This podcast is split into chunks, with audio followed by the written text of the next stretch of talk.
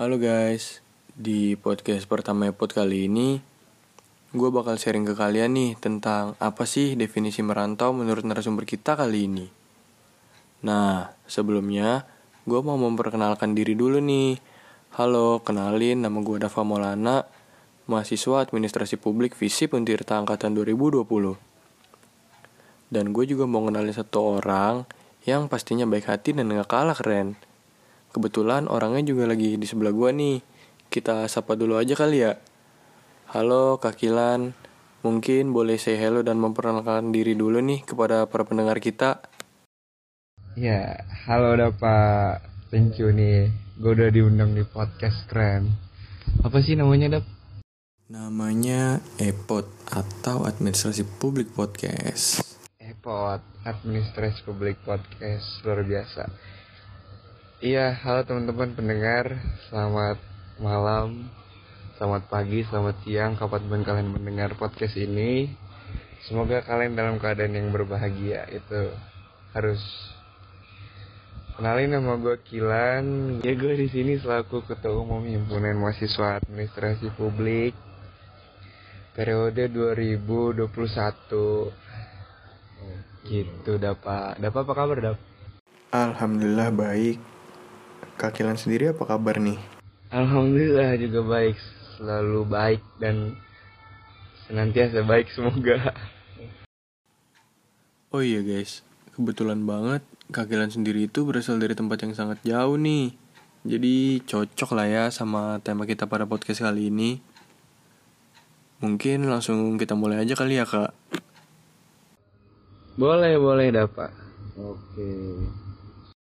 Kebanyakan dari teman-teman mahasiswa mungkin udah gak asing ya sama yang namanya merantau. Nah, menurut Kak Kilan sendiri nih, apa sih arti merantau itu? Iya, merantau ya. Ya kebetulan memang karena gue juga bukan berasal dari daerah sini kan, bukan dari Serang, eh, dari dari Batam. Sebelumnya mungkin teman-teman tahu nggak sih Batam tuh? Kalau dapat sendiri, kalau dengar kata-kata Batam, itu apa yang terbesit di pikiran lo dap? Eh, kalau gue ya, kalau dengar nama Batam itu yang pertama kali kepikiran Batam itu dekat Singapura. Alhamdulillah, berarti nggak ada bau black market ya? Oh enggak dong. ya karena kebanyakan gitu. Mungkin eh, ada teman-teman yang eh, mendengar Batam itu hanya sekedar dengan ilegalnya dan segala macam kayak gitu dah. Tapi sebenarnya nggak nggak sebatas itu. Mungkin yang kata dapat juga tadi dekat dengan Singapura itu benar. Emang sedikit itu. Ya dari Merak ke Lampung lah gitu dah. Terus juga pantainya juga banyak sih. Nah, tadi apa sih definisi merantau ya? Iya. Iya, merantau ya. Kalau menurut gue pribadi sih merantau itu sebuah langkah ya, sebuah langkah di mana kita mengorbankan banyak hal lah untuk eh, merantau itu. Salah satunya kita jauh dari keluarga, terus kita juga mungkin jauh dari lingkungan kita, ya katakanlah teman-teman kita, sahabat kita dan lain sebagainya. Itu sih kayaknya kalau merantau menurut gue sih dap. Oke. Terus kalau boleh tahu nih, ceritain dong dari sekian banyak pilihan yang ada, kenapa Kak Kilan sendiri milih Untirta? Karena ada kerabat kah atau karena apa? Iya, ini pertanyaan selalu ditanyakan ya karena gue nggak tahu kenapa teman-teman se kadang bukan apa ya kadang kayak teman-teman tuh bingung aja mungkin kenapa gue mau sampai sejauh ini eh, milih kuliah di sini padahal masih ada kampus-kampus yang lain gitu kan. Ya balik lagi pertanyaan yang pertama sih agak relate. Kenapa gue milih Ontirta sebenarnya ya itu karena gue pengen merantaunya itu dap. Gue pengen merantaunya.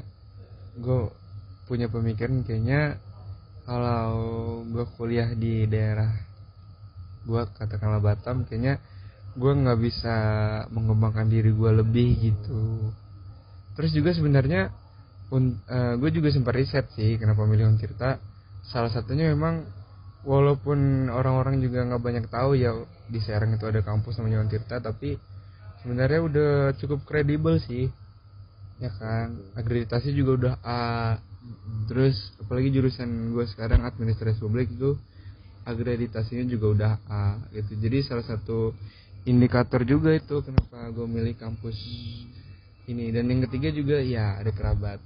Tapi itu bukan jadi alasan utama ya memang kebetulan aja. Gue juga baru nyadarnya setelah gue milih di Untirta ternyata gue punya kerabat dan alhamdulillah nggak jauh juga dari kampus. Gitu dapat Oh, jadi emang udah ada cukup banyak pertimbangan ya dari kakinan sendiri buat kuliah di kampus kita tercinta ini. bener Oke, next question nih. Nah, waktu awal-awal ngerantau ke Serang nih, gimana cara kakilan bisa beradaptasi dengan lingkungan yang baru, orang-orang baru, dan semua yang serba baru ini?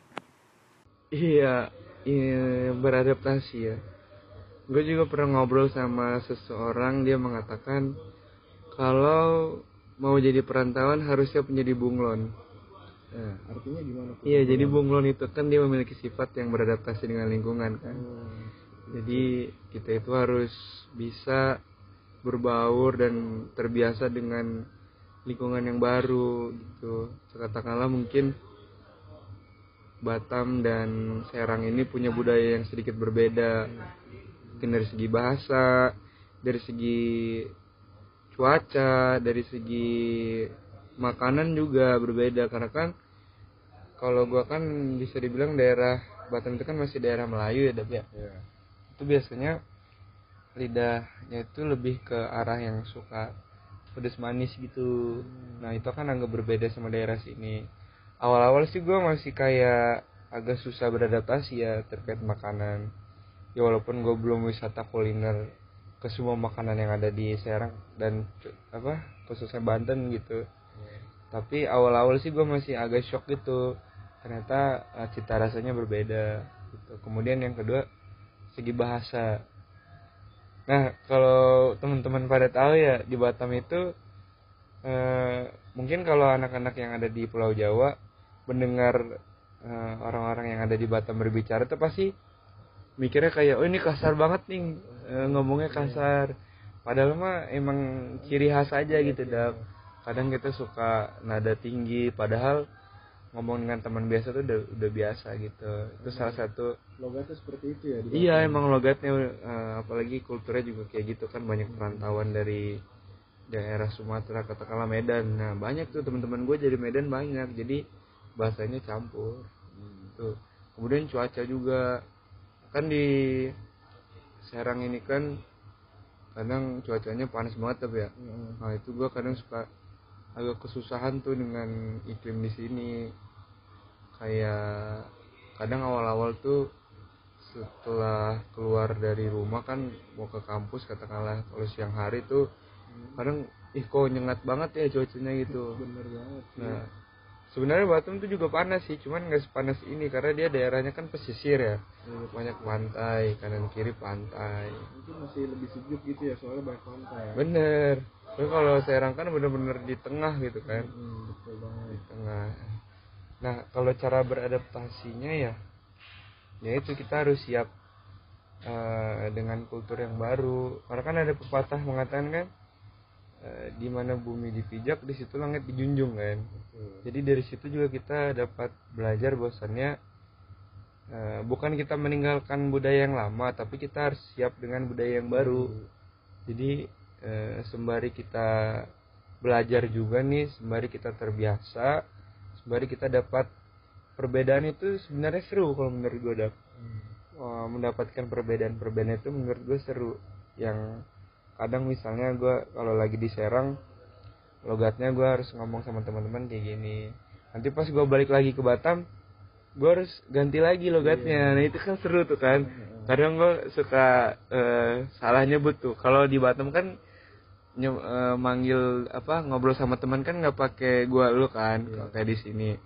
Kadang pakai aku atau kamu atau kau gitu kalau di kalau di Batam kadang gue suka keceplosan dengan teman-teman dekat gue kan. Hmm. kayak tiba-tiba ngomong eh gue lagi di Batam nih gitu. Padahal ngomong sama teman SMA kadang teman SMA gue juga kayak apaan sih? Iya iya. lebay gitu kan. Padahal mah gue kebawa kebiasaan gitu. Itu salah satu cara beradaptasinya sih Dap. gitu. Nah, jadi gitu guys, cara beradaptasi menurut Kakilan. Oke, sekarang kita ke next question nih. Cara Kakilan memanage keuangannya itu gimana sih kak? Misal nih, keluarga belum bisa transferin, apa ada kerjaan kah? Atau makan mie instan atau gimana kak? Coba boleh sok mangga dijelasin. Iya. Ya kalau eh, berbicara masalah manage finansial atau keuangan, sebenarnya gue sampai sekarang juga masih dibilang memanage uang tuh masih buruk, masih buruk banget gitu. Gue belum dapat apa ya, maksudnya bagaimana cara gue eh, menahan keuangan gue sedemikian rupa tuh gue masih dikatakan suka keteteran gitu. Kadang gue eh, pernah di satu titik gue bener-bener nggak punya duit gitu. Bener-bener nggak punya duit. Kadang kan apalagi itu udah mahasiswa kan kalau minta ke orang tua tuh dirasa kayak berat gitu kan kayak udahlah Ngebebanin banget ya. iya udahlah kita dibiayain kuliah terus kita kadang dikasih jajan juga. Terus kalau kita minta lagi tuh ngerasa kayak gimana gitu ada beban gitu. Nah tapi seberjalannya waktu ya karena gue juga merantau hampir 2 tahun gue punya satu dua tips sih punya satu dua trik. Sebenarnya agak tricky ini bisa teman-teman contoh juga sih kalau teman-teman ada yang perantauan. Jadi gue tuh punya tips kalau misalnya gue narik ATM itu gue nariknya di uang yang paling kecil katakan lima puluh ribu ya. Gue nggak pernah narik lebih dari lima puluh ribu. Itu salah satu trik itu jadi di dompet gue itu nggak pernah eh, katakanlah nggak pernah ada uang cash yang banyak. Jadi gue harus memporsir itu. Jadi kayak misalnya punya uang 50 ribu kalau bisa pengeluaran maksimal gue tuh satu hari ya segitu. Jadi gue nggak bakal narik narik lagi. Nah kalau uangnya hanya segitu kan pasti kita bakal mikir misalnya mau jajan nih. Mau jajan walaupun kita punya uang di ATM ya punya uang simpanan. Pas mau jajan pas mau ngeliat uang nih misalnya kayak tinggal 30 ribu gitu. Ah kayaknya gue nggak usah jajan dulu dah masih ada mikir-mikir lagi. Iya, ada kuota yang lain. Nah, itu menjadi trik. Karena akan berbeda ketika kita misalnya narik nih. Narik katakanlah 200 ribu ya. 200 ribu ada di dompet. Pas mau jajan, pas ngeliat dompet, Tiba-tiba Ah. udah mau habis. iya jajan aja ah. Kalau masih ada ini duitnya gitu kan. Apalagi kalau uangnya dipecah. Wah, itu sih kak Ih, yang paling bikin boros banget. Iya, apalagi kan kita lagi kayak organisasi gitu kan. Kayak sering ketemu, kadang-kadang suka kayak lagi nongkrong. Ya pasti ngeluarin duit gitu. Itu. Jadi salah satu trik dari gua tuh mengatur finansial ya itu dengan memporsir eh, uang yang ada di dompet gitu. Tapi jangan ditiru ya untuk teman-teman kadang kalau kita lagi urgent kan ya suka urgent apalagi anak-anak cowok nih yang suka naik motor gitu kan tiba-tiba kayak rantai putus atau apa pas lagi nggak deket ATM sulit gitu Iya bener banget. nah jadi sesuai kebutuhan sih gitu Boleh. Wah, menarik banget nih cara mengatur keuangan menurut Kakilan. Jadi tadi tuh caranya kita cuma narik 50.000 ribu per hari dan gimana caranya kita harus nyukupin tuh uang 50.000 ribu nggak boleh lebih. Kalau bisa sih kurang ya dalam per hari itu. Nah, tapi ada ada kombinasi juga sih guys. Jadi kalau misalkan kita di kita di jalan tiba-tiba ada trouble kayak motor tadi tuh yang disebut kakilan ya kita nggak ada backupan gitu. Kadang susah kalau kita jauh dari ATM gitu sih guys. Oke kita lanjut ya. Nah kampung halaman kakilan sendiri kan jauh banget nih di Batam. Sebagai mahasiswa yang merantau lebih banyak mana selama hidup merantau ini? Lebih banyak sukanya kah atau dukanya di hidup di kota orang Oke, kalau ngobrolin tentang suka dan duka ya itu pasti nggak bakal lepas ya dari kehidupan mana pun lah gitu. Teman-teman juga pasti ada gitu kan baik itu perantauan maupun enggak. Kalau menurut gue sih hampir sama banyak sih dap terkait suka dan duka. Mungkin gue mau cerita yang sukanya dulu ya. Boleh banget nih. Gue mau bahas terkait ini sih eh, sebenarnya ini gue juga bingung ya apakah ini menjadi suka atau duka. Tapi kalau menurut gue gue punya alasan gini. Salah satu suka gue adalah jauh dari orang tua. Nah tapi perlu diperhatikan lagi nih maksud gue bukan berarti gue suka itu dalam hal negatif ya maksudnya eh, kayak ah gue jadi bisa sebebas ini gitu. Gue bisa jadi kayak ngelakuin sesuatu tanpa larangan. Bukan. Hmm, tapi maksud gue gini dengan kita jauh dari orang tua ya pasti kita bisa lebih mandiri kita bisa lebih mengeksplor diri kita lebih bisa kayak apa ya ngebangun relasi lah gitu. Contohnya mungkin nih apalagi kan lagi aktif di organisasi kan kadang suka nginep di kampus kan. Iya. pasti teman-teman organisasi juga mengalami. Kadang yang sampai gue bener-bener nginep di kampus tuh empat hari gitu dap. Nah, mungkin kalau orang tua gua ada di sini kan eh, nggak bakal boleh gitu kan, pasti disuruh pulang gitu, Iya. dibatasin. Jadi itu menjadi salah satu suka juga sih, ya tapi eh, bisa dibilang duka juga. Tapi sukanya bukan dalam arti yang negatif ya balik lagi yang gua katakan tadi. Eh, jauh dari orang tua itu eh, maksud gua sukanya itu bukan dari hal negatifnya gitu. Nah Kayak- kalau dari dukanya nih, kayak lebih ingin mencari pengalaman baru aja ya iya maksud gua dari Iya, hal iya, positifnya iya. gitu dapat. Banyak sih sebenarnya suka, cuman kayaknya nggak bakal kelar nanti ya gue bahas. Mungkin kalau dukanya nih, sama juga sih. Mungkin kayaknya ini kita bahas tentang yang family dulu ya. Iya, kayak dukanya nih, eh, juga sama. Jauh dari orang tua tuh, gue jadi duka juga gitu dap. Karena kan pasti yang biasanya kita kayak sering berkumpul kadang kita kayak sleep talk sama keluarga kita gitu kan.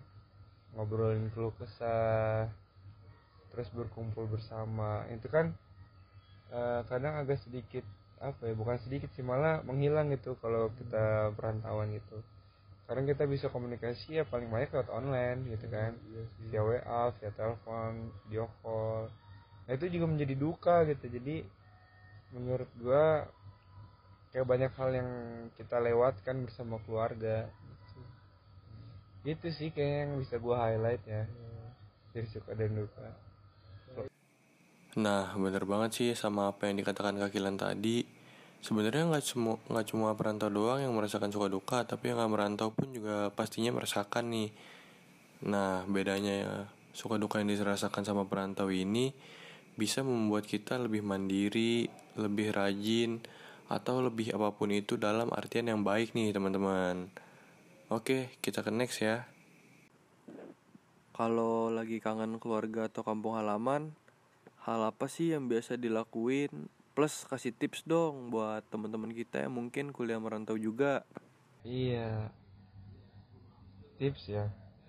Tips ya kalau sebenarnya gini sih obat yang paling ampuh untuk melepas kerinduan ya itu bertemu dah pak. Iya enggak? Iya. Iya, mau gimana pun sesering apa kita ibaratnya eh, komunikasi via online dengan dibandingkan dengan kita bertemu sehari aja Iya. itu eh, akan sangat tidak sebanding gitu ya sangat sebanding jadi ya tidak ada obat yang sangat ampuh sih sebenarnya tapi ya itu balik lagi banyak yang bisa kita minimalisir contohnya mungkin dengan kita selalu komunikasi setiap hari nanya kabar gitu kan. Terus kayak video call. Kayak video call sih yang paling ampuh karena kita bisa ngeliat keseharian mereka tuh kayak gimana gitu kan. Terus kita juga bisa tahu mereka tuh lagi ngapain kabarnya seperti apa. Jaga komunikasi sih.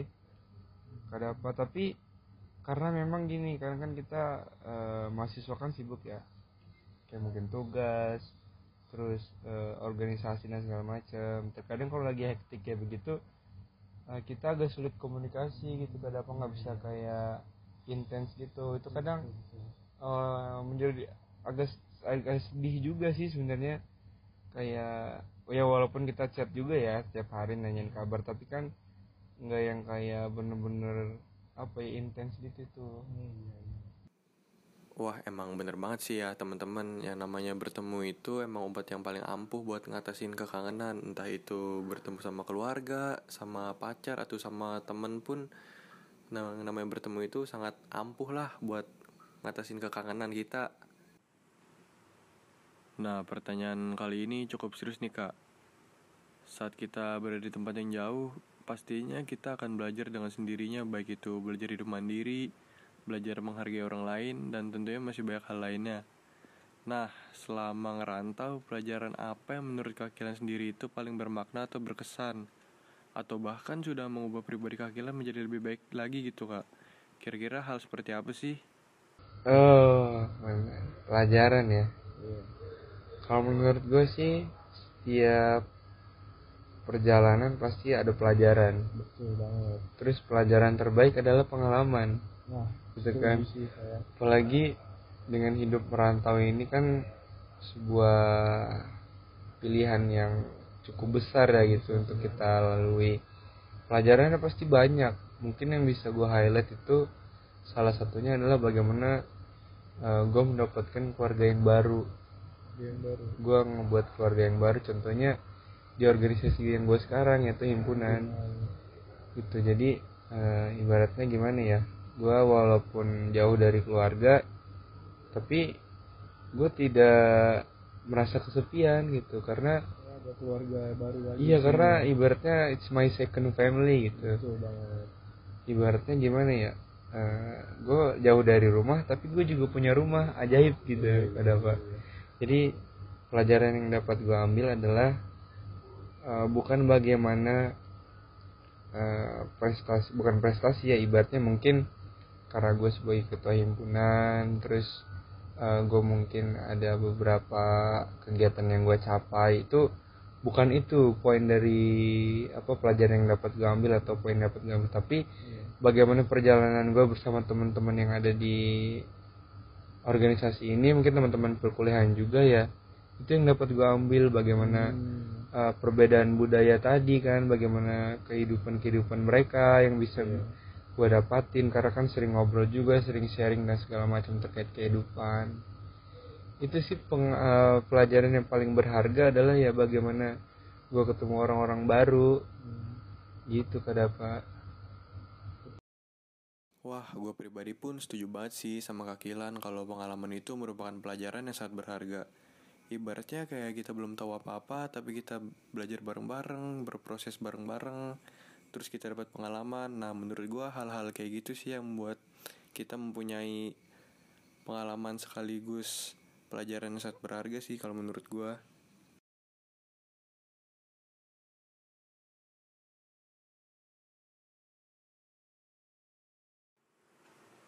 Mungkin Kak Kilan bisa ngasih tips nih buat teman-teman mahasiswa baru yang kira-kira bakal ngerantau.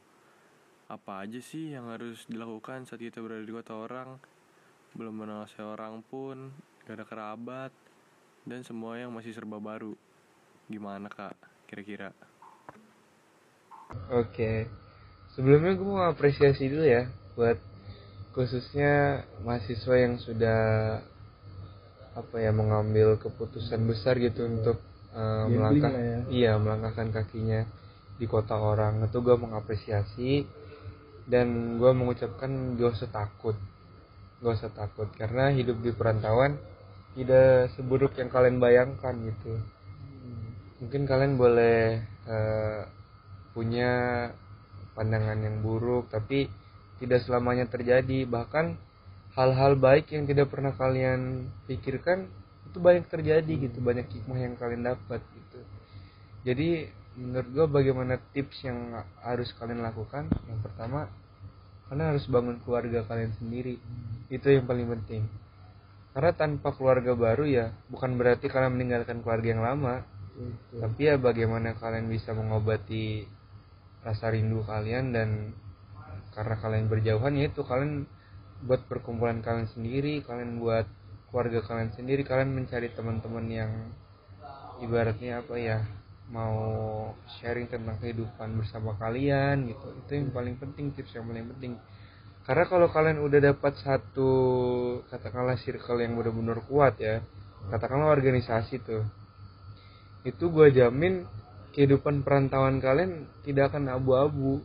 Hmm. mungkin banyak yang mikir kayak wah gue bisa nggak ya ngerantau dengan orang yang baru dengan kultur yang baru? Apakah gue bisa berkembang? gitu yang penting kalian harus optimis. Ketika kalian optimis pasti gue yakin Tuhan akan memberikan jalan gitu. Setiap hal yang baik yang kalian lakukan pasti Tuhan akan memberikan jalan. Terkadang plot twistnya kehidupan itu yang berharga gitu kan? Karena mungkin kalian mikir ah gue lagi ada masalah. Tapi tanpa kalian sadari ketika kalian sudah melewati masalah itu banyak pelajaran yang kalian ambil bisa menjadi mendewasakan kalian gitu nah jadi tips yang paling ampuh yaitu kalian harus build up eh, keluarga kalian di perantauan gitu kada apa Oke, luar biasa banget emang gue star kita yang satu ini. Sepertinya tips-tips tadi sekaligus menjadi penutup pembicaraan kita pada podcast kali ini. Mungkin Kak Gilan bisa memberi closing statement untuk mengakhiri podcast kita yang seru banget kali ini. Silakan Kak Gilan. Iya, paling closing statement dari gue Jangan takut untuk menjadi perantauan. Percayalah Setiap hal baik yang akan kalian rencanakan Pasti akan selalu diberi jalan oleh Tuhan. Mungkin itu aja dari gue ya Ada pak Jika ada hal yang baik dapat kalian ambil Alhamdulillah gitu. Tapi kalau ada keburukan Karena gue merasa gue belum sebaik itu Menjadi seorang perantauan gitu Kada pak Oke. tapi jangan ditiru ya teman-teman ya Oke, terima kasih buat teman-teman yang udah mendengarkan podcast ini dari awal hingga akhir. Kurang lebihnya saya mohon maaf. Saya Dava Irfan pamit undur diri. See you guys.